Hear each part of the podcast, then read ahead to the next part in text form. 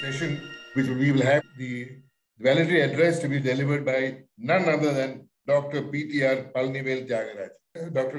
Tyagaraj, I bring you greetings from my president Ajit Moopan and the Kerala TiE community.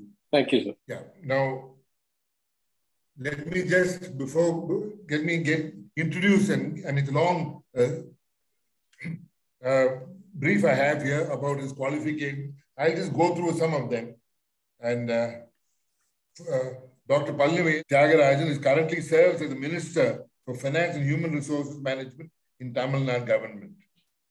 Dr. Rajan previously worked as international investment banker for many years in several trading, market sales, and market roles, management roles at Lehman Brothers, largely in New York, and, and Standard Bank, Chartered Bank, mostly in Singapore, where he last served as senior managing director, financial markets, serving the sales of several fixed income products globally. Prior to banking, his career spanned academia, agriculture, consulting, manufacturing, and research.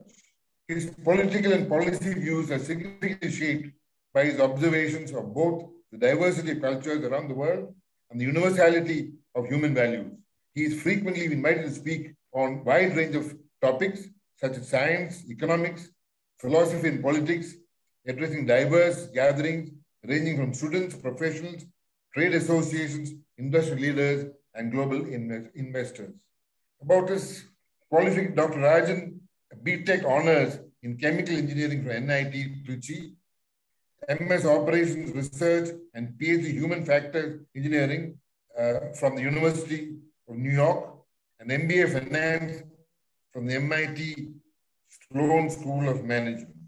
To deliver the topic we have today is, for, for, for Dr. Rajan to speak, is an innovative approach to state finance. It's a subject to speak on which we have the best possible expert who is not only an, not only an expert, but an executor as, as a state finance minister. We are the worst of times and the midst, as in the midst of the worst calamity in our recent history. We are the best of times, as these are the times that demand the best of innovation. I've crystallized my role as anchor, drawing on from recent news. A neighboring country was developing so well, industry booming, especially tourism, an envy for us in Kerala. Now, so quickly, everything has changed, clearly showing the need for expertise and innovation in managing the nation's or state's finances. And that is the subject that we have for our discussion today. For, for Dr. Palnivel Tyagarajan, who will now address us and deliver the, the, the valedictory address of our 10th TiEcon. Thank you, Dr.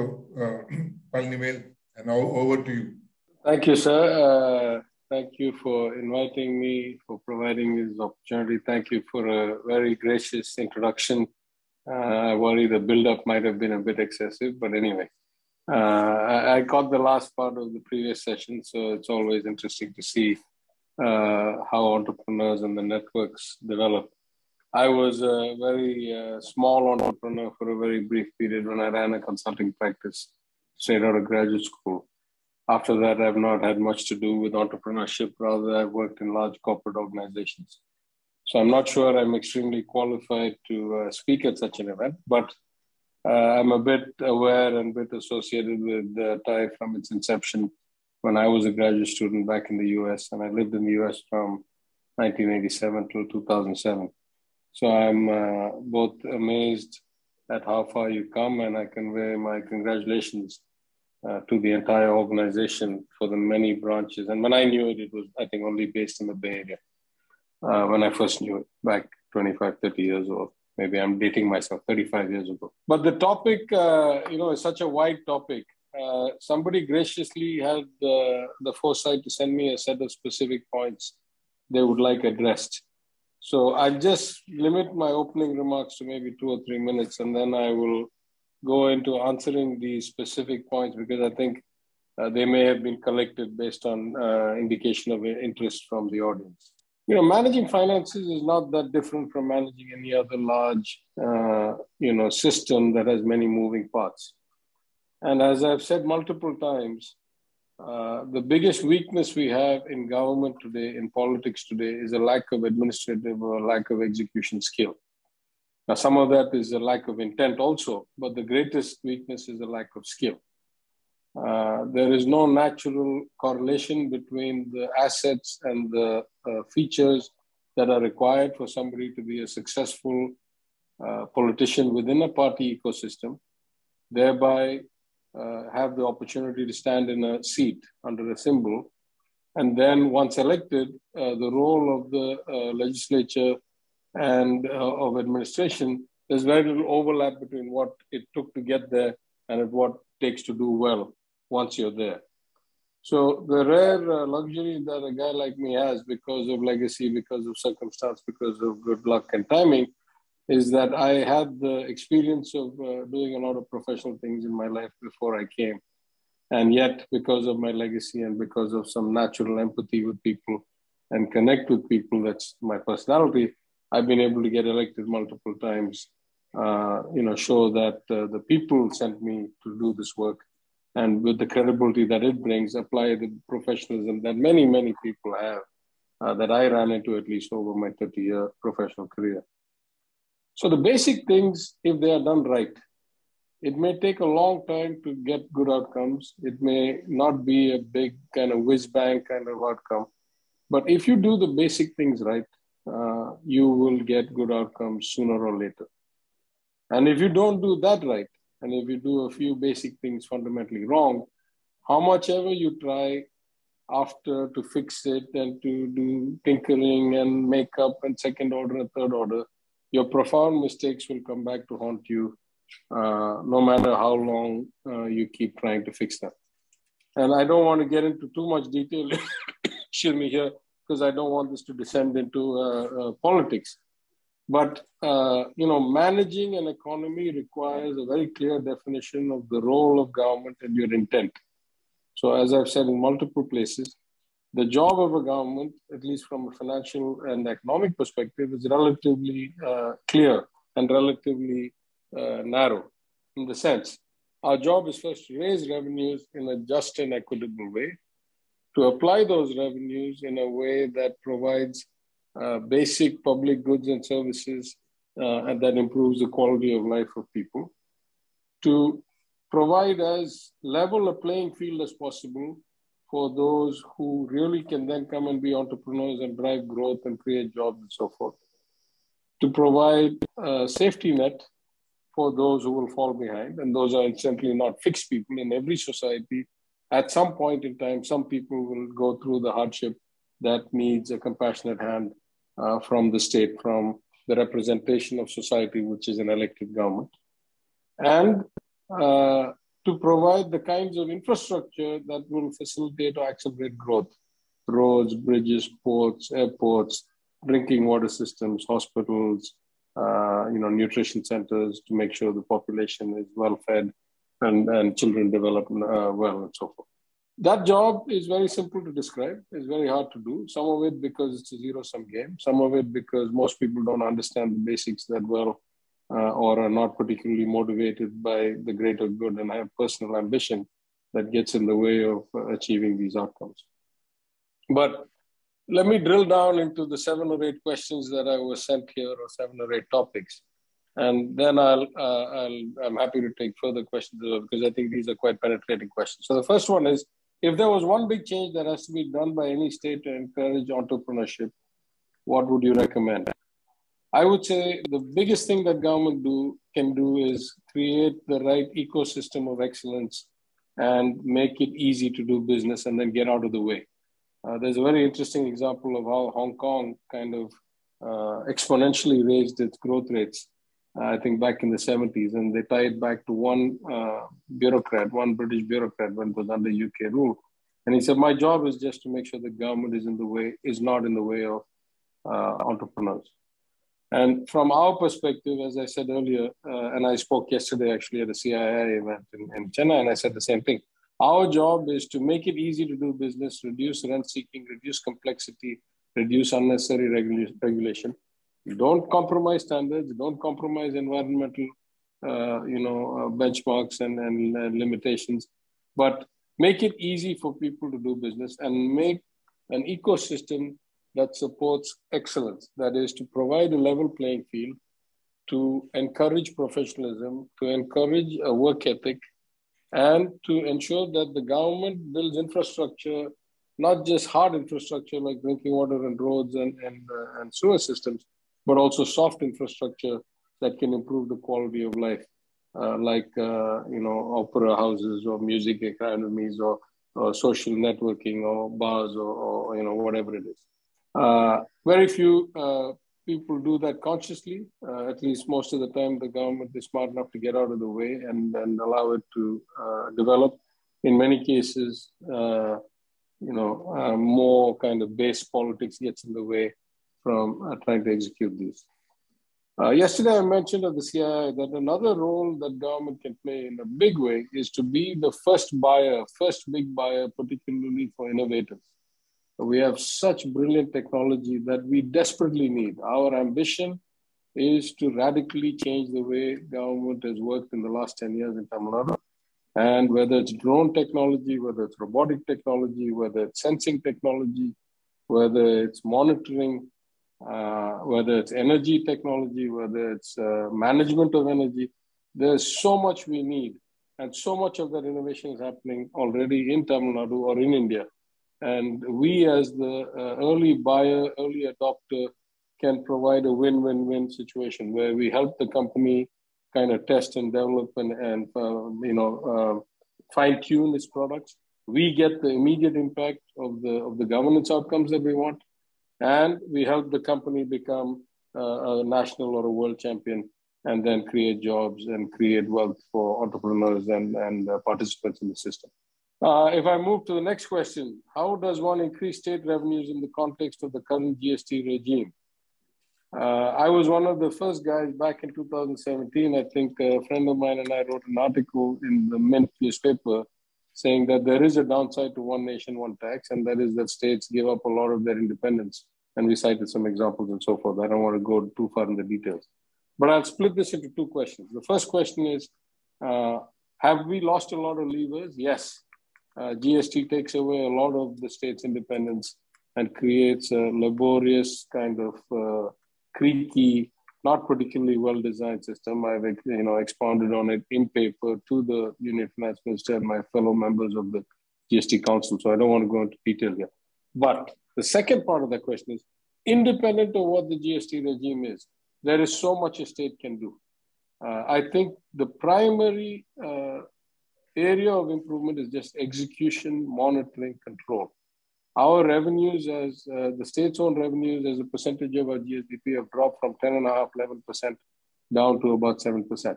Huge leakages in uh, petrol diesel tax, in uh, alcohol, in uh, uh, GST broadly on all kinds of products. Uh, my, my fellow minister, who is also from Madurai, who is the Minister for Commercial Taxes and Registration, his favorite saying is that right now, only those who feel patriotic, patriotic enough to pay tax pay tax. The amount of avoidance is so high. So there's a lot we can do. And I am 100% convinced that we can probably, uh, every year for the next five years, increase our state state's own tax revenues by, uh, you know, 25% a year were we to fix the leaks and, uh, and um, you know, reduce the kind of malfeasance. Uh, there's there's a, anecdotal uh, evidence that for every bottle of alcohol sold through the official TASMAC shops, there's another bo- bottle sold that is not even being registered in the system. So that's how big the revenue potential is. The third question, uh, state finances are constrained by revenues, unlike the union government, which is a sovereign currency showing its authority. Uh, unless revenues enhanced through the increase in finance commission awards, there's very little fiscal space. Yes and no uh, I was the, the, the principal kind of protagonist against uh, uh, the, the terms of reference at a technical level. There were many people who, who fought against it and who were in much higher positions than me. I was only an opposition MLA at that time. But at a technical level, I wrote a long note uh, on behalf of the DMK to the then chairman, uh, N.K. Singh and his team, And I said, you say your ambitions are transparency, equity, and efficiency. Transparency is inarguable. Let's not waste time. But if equity and efficiency are really your goals, then the last uh, 14 finance commissions in a row have had a pretty dismal outcome. You have kept on making it more inequitable in the uh, dollar in to dollar out or rupee into paisa out uh, statistic from state to state. And you have kept on getting worse outcomes. The whole idea of transfers in a federal system is that you take from the better off, give to the less well off, and the level converges. You find educational outcomes, health outcomes, development outcomes converge. That's what happens in China. That's what happens in the United States. That what ha- that's what happens in the EU. In India, we keep transferring more and more money away, and the gap keeps diverging. So efficiency has been dismal. So that's a different issue. But uh, at a, at a uh, different perspective, are there things we can do? Yes, there are a lot of things we can do. And I'll, I'll segue that into the next question. What are the avenues for funding for states for uh, long-term infrastructure or for that matter, any kind of funding? And I've been making the argument that there are at least four levels of funding. The first is a macro or a sovereign level funding, in this case, a subnational sovereign level like the state of Tamil Nadu. And were we to have our affairs in order, uh, certainly the constitution and the kind of uh, amendments have allowed us to issue our own bonds. Kerala has been an example, you know, the pluses and minuses. I get into that if the questions come. But there are things we can do, whether it's bonds, whether it's private equity, whether it's large investors, whether it's debt restructuring. There are things we can do uh, at the macro level, uh, at the government level, and the many funding agencies we have. Tamil Nadu is the number one destination for the World Bank, for IFC, for JICA, for most of these national and multinational lending agencies. We have a good track record of repaying our loans, and the bankers go where the credit is good and where the outcomes are likely to be good. But then there's the next level, which is the global corporate level. And I think if you provide the right ecosystem and you have the right infrastructure and connectivity, then from the large corporates in, in manufacturing to the large corporates in services to uh, you know transactions and trading and so forth, uh, you can uh, get a lot of investment and create a lot of jobs, and they can do some of the investment that you otherwise would do. Many of the large corporates can set up their own power plants, uh, can set up their own infrastructure. And then there is the uh, kind of local champion, you know, where we have clusters of excellence in Coimbatore, let's say for precision machining, or in some parts, Tirupur, etc., for textiles. Uh, there used to be other such places in Tamil Nadu. Some of them have fallen a bit behind. And so those are places where uh, we can facilitate uh, mid-level to mid-level kind of financing and technical relationships, particularly in a place like Tamil Nadu that has a very strong diaspora uh, in very good positions around the world. And then, of course, there's really the highest job creating level, which is the MSME level, and there really is where India's biggest problem is because it's very hard to get credit down at the MSME level. You know, uh, total uh, credit, uh, we have two, three problems. Total credit as a percentage of the economy is very low. The percentage of credit that comes out of the markets compared to the banks is very low. And uh, the ability to get unsecured credit at anything other than a rated mid-tier uh, company is very poor. So that is really where the state and the union all have to step up. And I would say that COVID has taught us a bit because of the dire situation. People have had to really uh, think of ways in terms of guarantees and support schemes and uh, facilitation, so forth. I, I, will still say there's a big gap between intent and outcome. Uh, uh the state level banking committee, I chaired a couple of meetings, and it was very clear that the bank managers at the branches, at the regional offices in the districts in the cities were not quite aware of all the relaxations and the schemes that had been announced by the union government or by the Reserve Bank of India. So then, of course, they could not translate that to the entrepreneurs and the, and the, especially the micro entrepreneurs and the single borrowers. So we have stepped up a lot of our efforts, starting with the Reserve Bank of Chennai uh, office providing training to the Tamil Nadu uh, branch network. And then those guys, in conjunction with the government's MSME department, running outreach programs and trying to uh, increase the, uh, the availment of these kinds of benefits. So that's, I think, something we can do. Uh, number five, do you think uh, LSGs or panchayats which are efficiently run and have budget surplus should embark on independent financing after getting credit rating? I think everything starts with transparency. My biggest concern is, uh, of course, as, as federalists and as socialists, we are of the opinion that the local self-governance is the natural extension of self-respect and self-determination. So you move money and authority as close to the people as possible. Uh, in fact, I've said in many places, I admire the Kerala model uh, in terms of the devolution of power down to the local bodies, which is much better than at least any state that I know of in the, in the vicinity, much more than Tamil Nadu.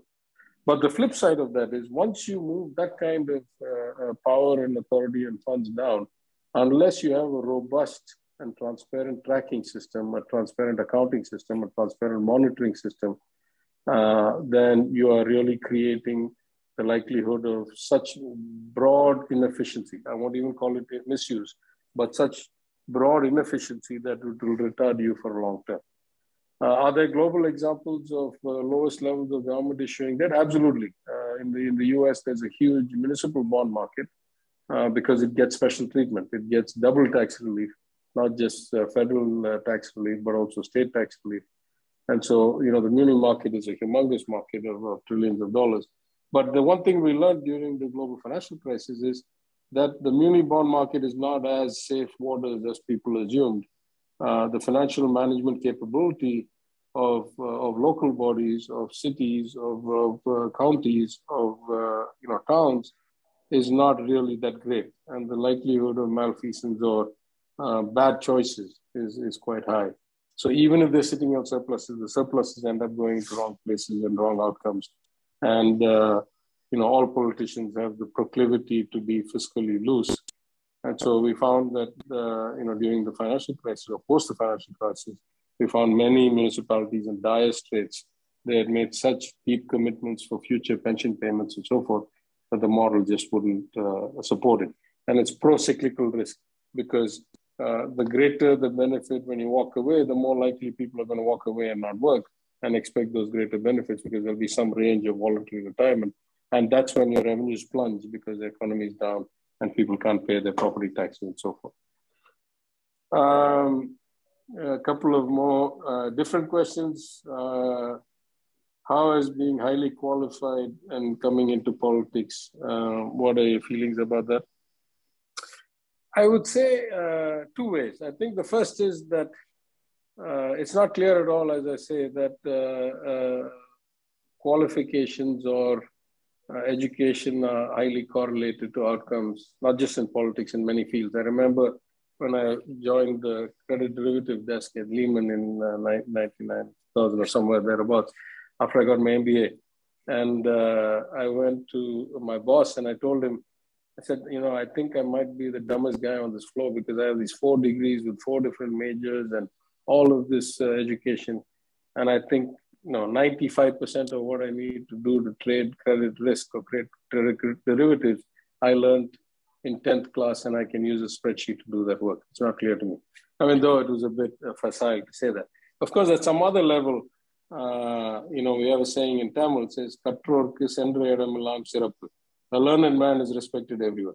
And in that sense, I would say that as long as you come with the, the, the compassion, the, the personality that can connect with other people, and the humility to understand that when you go to a new field in a new, you know, kind of path, uh, you are at the bottom and you have to start learning.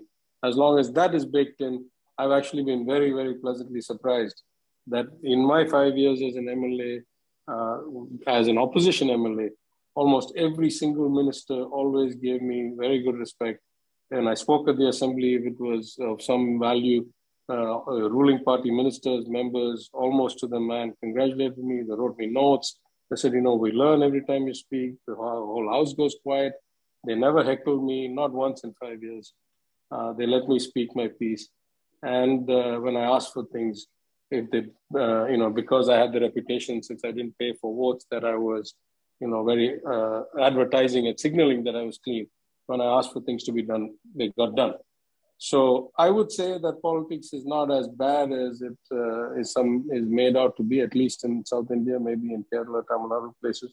I can certainly say in Tamil Nadu that even today, the kind of uh, respect for competence and the respect uh, for uh, values um, transcends both parties. As a minister, I, I noticed one of the first time MLAs uh, in, a, in a reserve seat for scheduled tribes.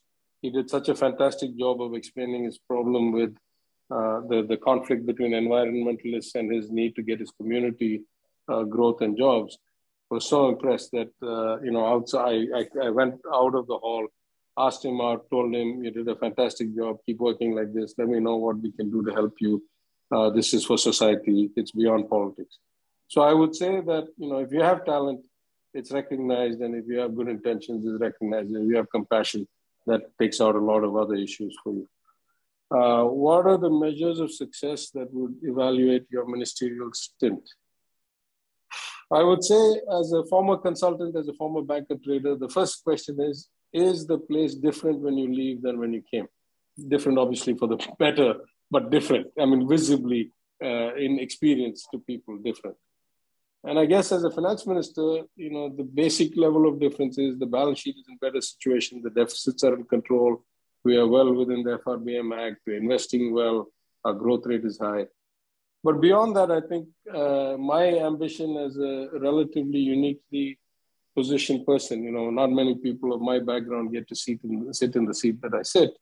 Uh, the Honorable Chief Minister, in his wisdom, gave such important portfolios as not just finance, but human resource management, which in most states is held by the chief minister, as well as planning and development to a you know second time MLA, first time minister.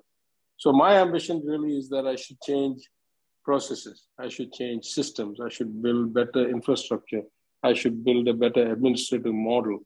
And beyond that, that I should change the culture of, of the workplace.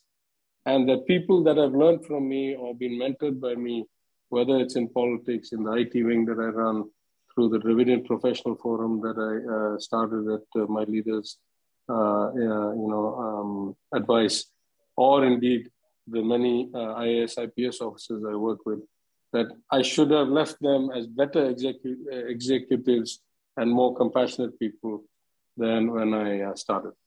And finally, I'll say, what is your message to the young entrepreneur who wants to start a business in TN? I say, please come as, as quickly as you can. We are in dire need of help. We have ambitious uh, goals. Um, the Chief Minister has told our uh, Global Economic Advisory Council we are not here for marginal change.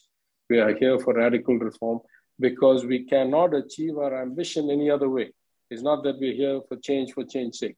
Our ambition is to provide equitable growth with nobody left behind, no area left behind, and a much more just, compassionate society with more jobs uh, continue to hold the unique position that Tamil Nadu has because of 100 years of the Dravidian movement going back to the Justice Party of very high per capita GDP, plus very high uh, social development, plus relatively high social equity and equality, uh, and health indicators and access to doctors and all these other things, and education, gross enrollment ratio above 50% in higher education.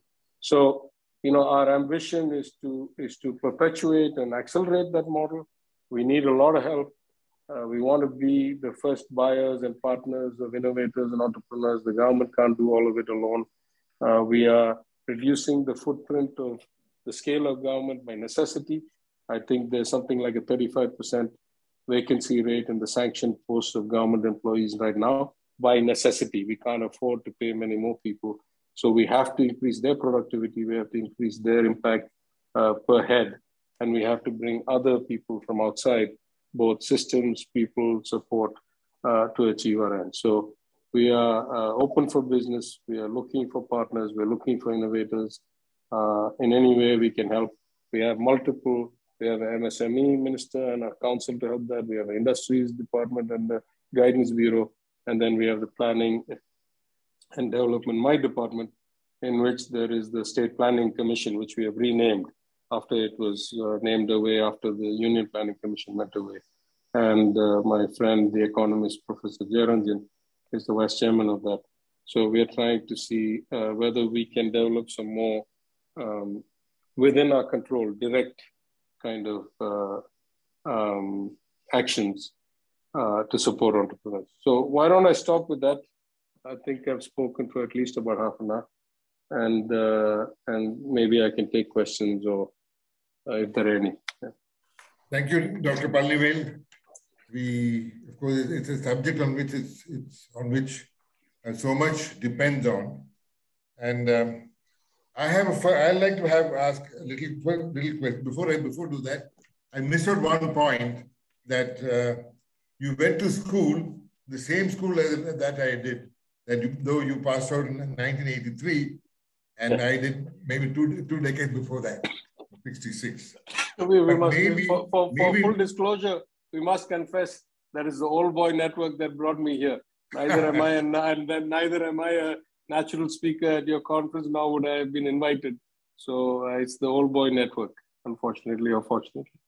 But anyway, I, I wanted to say that you have the best education possible in India, in, in post graduation, in the United States, and in school.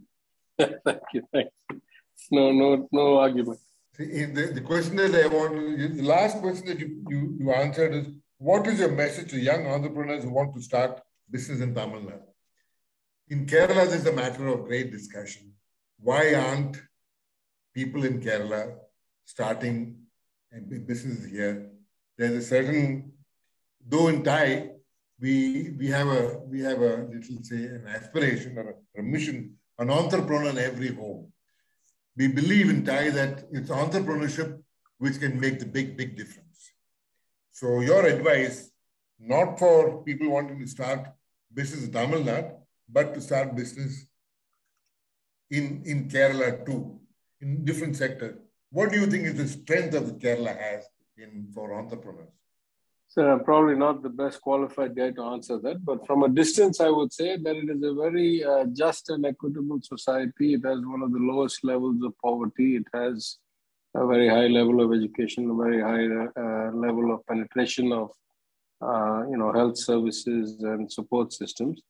So it's always easier to uh, to succeed in a place where you have a relatively low Gini coefficient and a relatively educated market.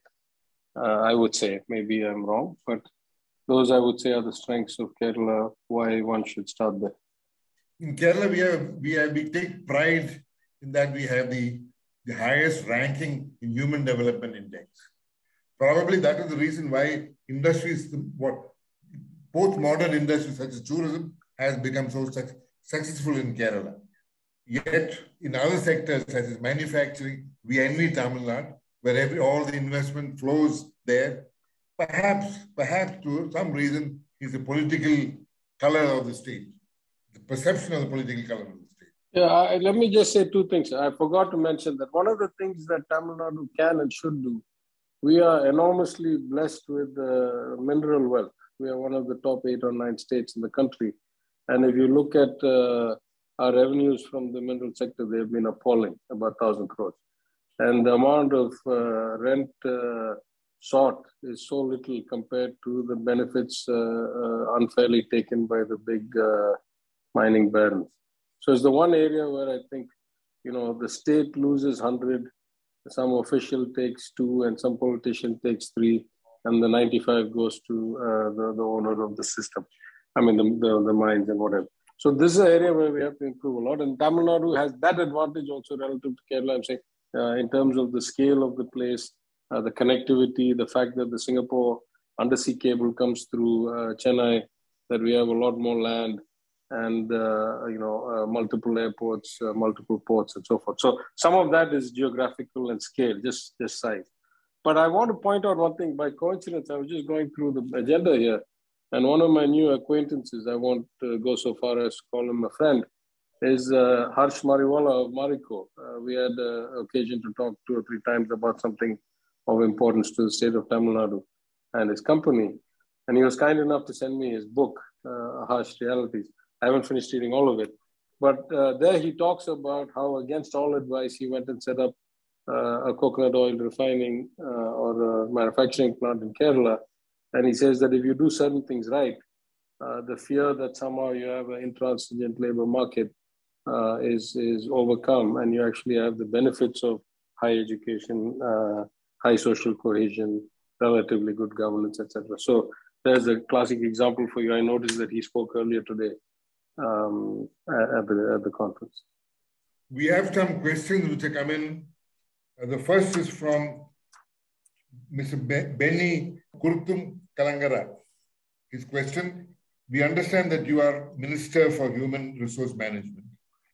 What unique strategic initiatives you have taken or planned the HR management development? My personal experience, I, you know, all my professional career, of course, I did all these other things in terms of manufacturing, agriculture, research, and all that. But my personal op- opinion, I mean, experience is mostly in uh, the two sectors where there's a huge uh, impact of human resources, which is consulting and uh, investment banking. And so I am very much of the opinion that even more important than money is people and having the right people with the right training and the right attitude and the right kind of work ethic. So we have taken a fundamental relook at the entire human resources model of the state. As I said, we have something like 35% vacancy. Uh, I, I sometimes get in trouble because I say some things and then it riles up people. So I'll be very uh, diplomatic and circumspect, but I will ask some profound questions that maybe will indicate uh, where we're going. If at 35% vacancy, we are already struggling to balance what percentage of our revenues goes to uh, salaries and pensions, what would happen were we to go 100% occupancy? Not doable. If that is the case, and we have such a large uh, vacancy of, I don't know, 300 and something thousand vacancies, our intake funnel, which is the Tamil Nadu Public Service Commission, and after our government came, we're standardizing the intake funnel. So we don't allow local bodies or public sector enterprises that were recruiting directly and being accused of all kinds of other negative outcomes. We have forced everybody into the same funnel, Tamil Nadu Public Service Commission. If you're going to do that, and Tamil Nadu Public Service Commission in the best five-year period in its history was able to bring in about 10,000 people a year. That's not enough, because the way the Tamil Nadu Public Service Commission works, you have 80 or 90 different exams for 80 or 90 different types of jobs, and then you have group one and group two and group three, and it doesn't work group three, group four, and so forth. So fundamentally, we have to rethink what types of uh, people do we want to recruit? What is the nature of this test? Are we testing really whether they know botany and whether they know chemistry still? I mean, like that was already done. We have 52% of our uh, uh, plus two graduates go and enroll in degree colleges right now. So uh, there's a comprehensive set of reforms. I don't want to get ahead of myself because it will lead to a lot of uh, unnecessary debate. But from fundamental questions like what should be the nature of the entry exam? Is it an aptitude test and a kind of, uh, you know, uh, assessment of likely future productivity? Or is it a competence test? If it's a competence test, why then why did they have to get degrees as qualifying uh, this thing? For example, let's say you make it an aptitude test. One of the great luxuries you have, you can make it an uh, automated test. You have it a computerized test. If you have it as a computerized test, you get 100 benefits that arise from that. You don't have uh, subjectiveness. You don't have likelihood of malfeasance. You don't have, you know, insider dealing. Uh, you can put through 5x or 10x the throughput. You can adjust because it's computerized. You can randomize the questions and still give the same set of questions in a million different orders uh, to different people sitting in the same hall and reduce the likelihood of cheating. So, you know, the, the, the, approach itself is fundamentally wrong. Then we have a different problem. What is the definition of merit? We have some long-standing cases with the, uh, you know, we have a we have a social justice policy on reservations started back in 1921, incidentally, with the Justice Party and Madras Presidency. Now there's all these questions about should that only apply at the date of input? What, what about every stage of promotion? And if our goal is that at every stage of the government, the layer should look like society. So, you know, X percent of this, Y percent of that, A percent of that, B percent of that, uh, women, uh, communities, whatever, then all, uh, across chief engineers also it must look the same way. Across superintending engineers also it must look the same way, not just all the uh, uh, assistant engineers. And this has run into a lot of legal problems because, believe it or not, the definition in the Supreme Court case that we are now fighting says merit is what, what mark you got in the TNPSC 30 years ago. Surely that is not the definition of merit. We have a 30 year service record of these individuals. Surely there are other definitions of merit than what mark you got in one exam one day 30 years ago. And you know that cannot be your brand for life. It's as bad as a kind of caste hierarchy. So there are profound changes that are needed in human resource management. And, you know, government human resource management is like way, way, way uh, in the dark ages compared to what we need to do and what we know as best practices in those businesses where the only differentiating factor between any two firms, any of the top banks, any of the top consulting houses, it's only the people and the culture that differentiates one from the other. Everybody has money, everybody has a brand, everybody has big, big buildings, everybody has infrastructure. What separates, uh, you know, today's winner from today's not winner is the people and the culture. And so that's the kind of approach we're taking. We have already done uh, quite a lot of changes. We've announced some more and there are many, many more to come. Let me just leave it at that. I know we just we have reached the end of our time, but there's one question which is coming. With your permission, I'll will permit that question also. I'll read that out. So, so, so sorry, one I was supposed to come 17 to 8, but I started a bit late, so I can stay a few minutes. I don't need I mean, I'm sure that other people have better things to do, but if you say I stay till 8, 10, I'm okay to do it. So oh, delighted, you delighted. Thank you very much for that. We've got two, so we've got some questions. One question is from Damodar Avenue what is your take on the government setting out, getting out of areas in which it should not be in? Example, public transport, which is being monopolized in Kerala, and liquor trade, in which Kerala government is the sole dispenser. Yeah, I mean, these are complicated questions, right? I think uh, no society anywhere in the world is liquor not a regulated substance. No society anywhere in the world is liquor not a heavily sin taxed substance uh, because that's what economic theory says that you must, you know, because these are things that could potentially have health consequences if abused. And therefore, it's appropriate that you tax at a relatively high level for an indulgent good. You don't tax liquor the same as you tax food, for example, you tax it much higher. So I think, you know, uh, the broad contours of how governments handle uh, certain things are universal around the world when it comes to things like transport or electricity milk cooperatives and so forth, there are multiple approaches. Uh, what I've what I've come to understand and what I say all the time is, I am not as vexed about whether you say it should be private or public, or whether your theory and my theory or your philosophy and my philosophy diverge a lot. I am much more uh, concerned about the outcomes if you can produce the right outcome, meaning people get it at a reasonable cost with relatively little, you know, leakage and rent seeking, and with equity that uh, you know people who need to get it cheaper get it cheaper, people who can pay more pay more. I'm not really that you know axed or concerned which model you started with. I think the outcomes uh, validate your approach. If you if you can get a superior outcome in a philosophy that's different than mine, I defer to your philosophy for that particular segment in that particular format. So the differences in, in philosophy, in approach, in policy get a lot of uh, kind of uh, airtime and a lot of politicking happens on it. Very little goes to saying what are the outcomes. And I'm anytime there's a good outcome, who am I to argue against the approach? Unless you tell me that it's a good outcome for some and a bad outcome for others, then I argue. Since you've given us some more time, one more question I will take, which is from Ananda Mani. The question is, which achievement of yours made you so excited and happy after taking over as the minister? Can you please mention? Well, you know, there were some things that I had uh, uh, been thinking about before I came to uh, to government. Uh, I suspected there were lots of government funds that were uh, listed as spent that had not been spent. I suspected that there were a lot of problems with the way data was, or lack of data was used to abuse uh, things like loan waivers and, and the benefit systems and so forth. So I would say, just to bring it down to one thing, I would say, because we have insisted on data driven governance or data centric governance, we have found such great improvement in such little time you know, in the in the loan waivers and so forth, because we manually forced the computerization of our records that should otherwise have been in real time available on the tap of a button over three or four months. We saved ourselves so much money finding so much fraud. And you know, it's not even about the money. The money is the money. And we found a lot of parked funds, as I mentioned. We've already reclaimed about 2,000 crores. I've said there's many multiples of that still left.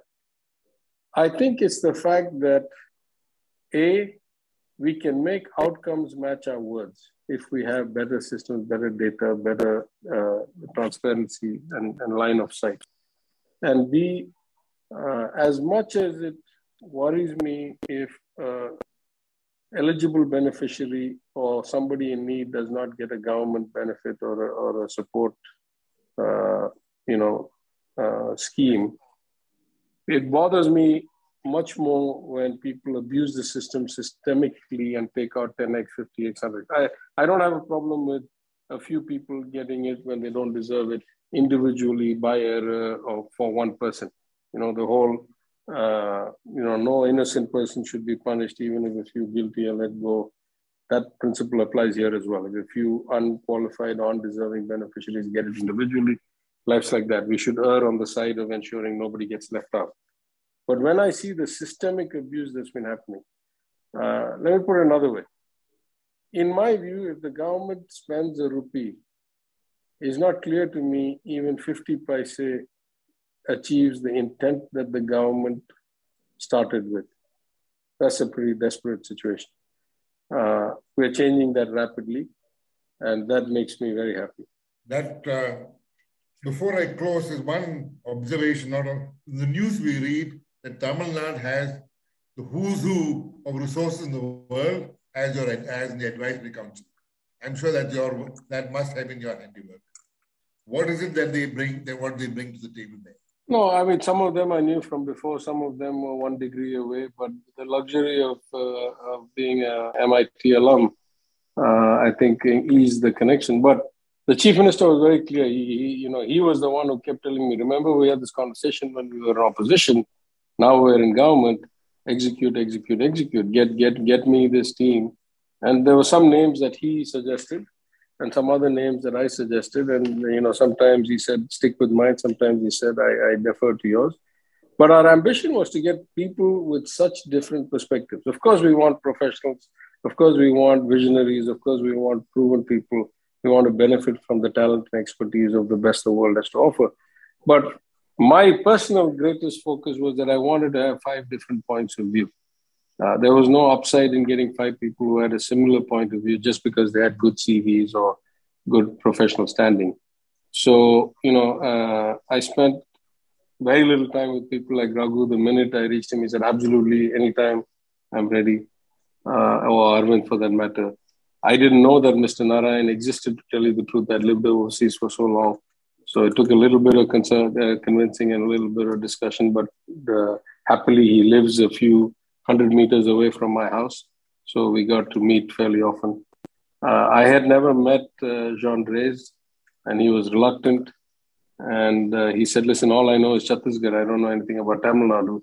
I'm not sure I can add value. And I said, Well, we know Tamil Nadu, and we want people who know things we don't know. So uh, he reluctantly, after multiple discussions, agreed to come on and see if he could add value for a year. Uh, and I think Esther was uh, was probably the most uh, reluctant because she she had had experience serving on other councils in, in big places like the White House Council, and not really been able to uh, feel the satisfaction of having impact. So she's the one who finally suggested, can we have an ad hoc model where there's not a report at the end, where it's sometimes suo motu, sometimes uh, you know, you ask us, sometimes we tell you. And we have this informal kind of relationship where we just connect with each other as and when uh, either some issue comes up in our minds or, uh, you know, we have a chance to set some time aside.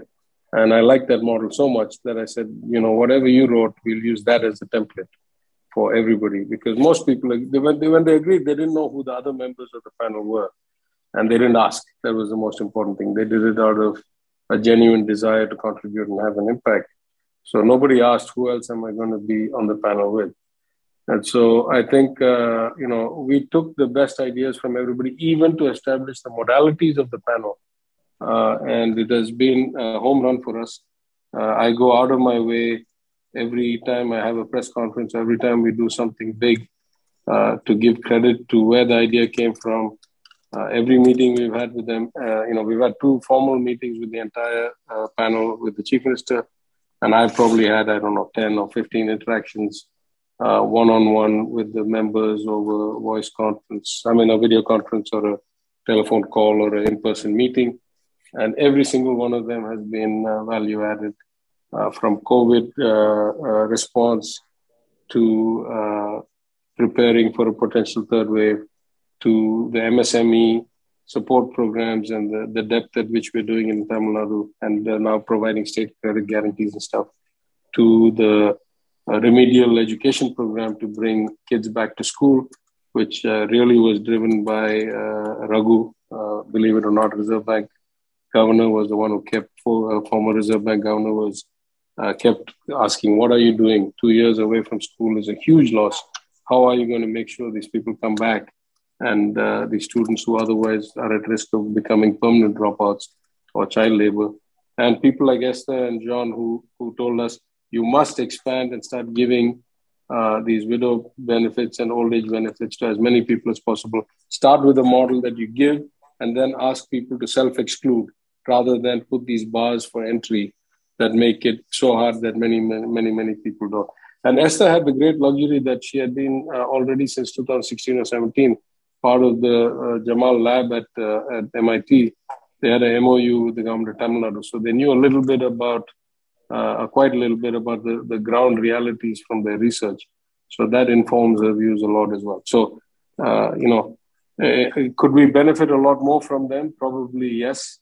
Uh, if, if we don't do, that's probably I'm the bottleneck. I don't find uh, enough time or enough space to take every input they have and every opportunity I could get. But uh, but it has been a huge impact so far on our uh, on our thinking and therefore on our policy and execution. And finally, let me just since you've given us permission to exceed time by a few more minutes, and an area which is familiar to me, which is which is travel and tourism. Go, I don't know whether you take holidays, but God's country is your neighbor. But my question is different: is what role does tourism play in the in, in, in the economy of Tamil Nadu? Actually, quite quite quite big. Uh, I mean, uh, yeah, uh, the good news is quite big uh, historically. I mean, because of the scale, because our temples are so well preserved and they're big draws, particularly for foreign tourists. Uh, also, we have so many religious uh, sites, you know, that are attractive to Hindus across Tamil, across India. Uh, and because we have such a diversity from a huge coastline to, uh, you know, the mountain ranges to a bit like Kerala, but many more, let's just say, because of size, nothing else. Um, but one thing that has happened in the last two, three years is that the lack of kind of um, proper planning lack of a strategic vision, therefore lack of investment in infrastructure, and a lack of uh, uh, kind of tracking. Right? I mean, we. Uh, uh, I got some statistic the other day when we were doing the Madurai City Master Plan that uh, foreign tourism to the city of Madurai had fallen by about forty percent and had been falling for three or four years before COVID. A shock to me. So I think uh, the the current situation yes, tourism is a, a, noticeable contributor to our economy, but it is way, way beyond its uh, behind its potential. So uh, I have been a bit, uh, uh you know, uh, both supportive as well as uh, kind of with high expectations. for example, about um, I know a week ago, our tourism minister plus secretary plus the commissioner um, went to Mexico to attend the balloon festival and kind of learn some of the logistics and see what are the ancillary things that uh, they could pick up and see whether we could start a balloon festival um, near the Western Ghats uh, in some of the plains over there. So we are investing in it. We're there. I think there's a master plan development for uh, the broader scheme. Chief Ministers announced something. I announced some subcomponents of that during my budget speech. Um, I think two or three years from now, uh, whole tourist ecosystem will look significantly different than it, it, does now, mostly because it will be a planned approach, uh, uh, strategy then put into execution rather than random outcomes, you know, catch as catch can by individual entrepreneurs with very little government kind of uh, support or infrastructure. Thank you. And I think that brings us to the conclusion of our session with you. And thank you very much for, for I think the old boy network worked and, and brought you here. And uh, TiE, this, this concludes our 10th well, uh. And, uh, Congratulations, yeah. And of course, these are, these are troubling times. And I believe that in, in the new normal that is now going to prevail, we need to have innovation and knowledge and perseverance to survive. With this, I think I'll, I'll say that we'll be. thank you for having me. Thank you very much.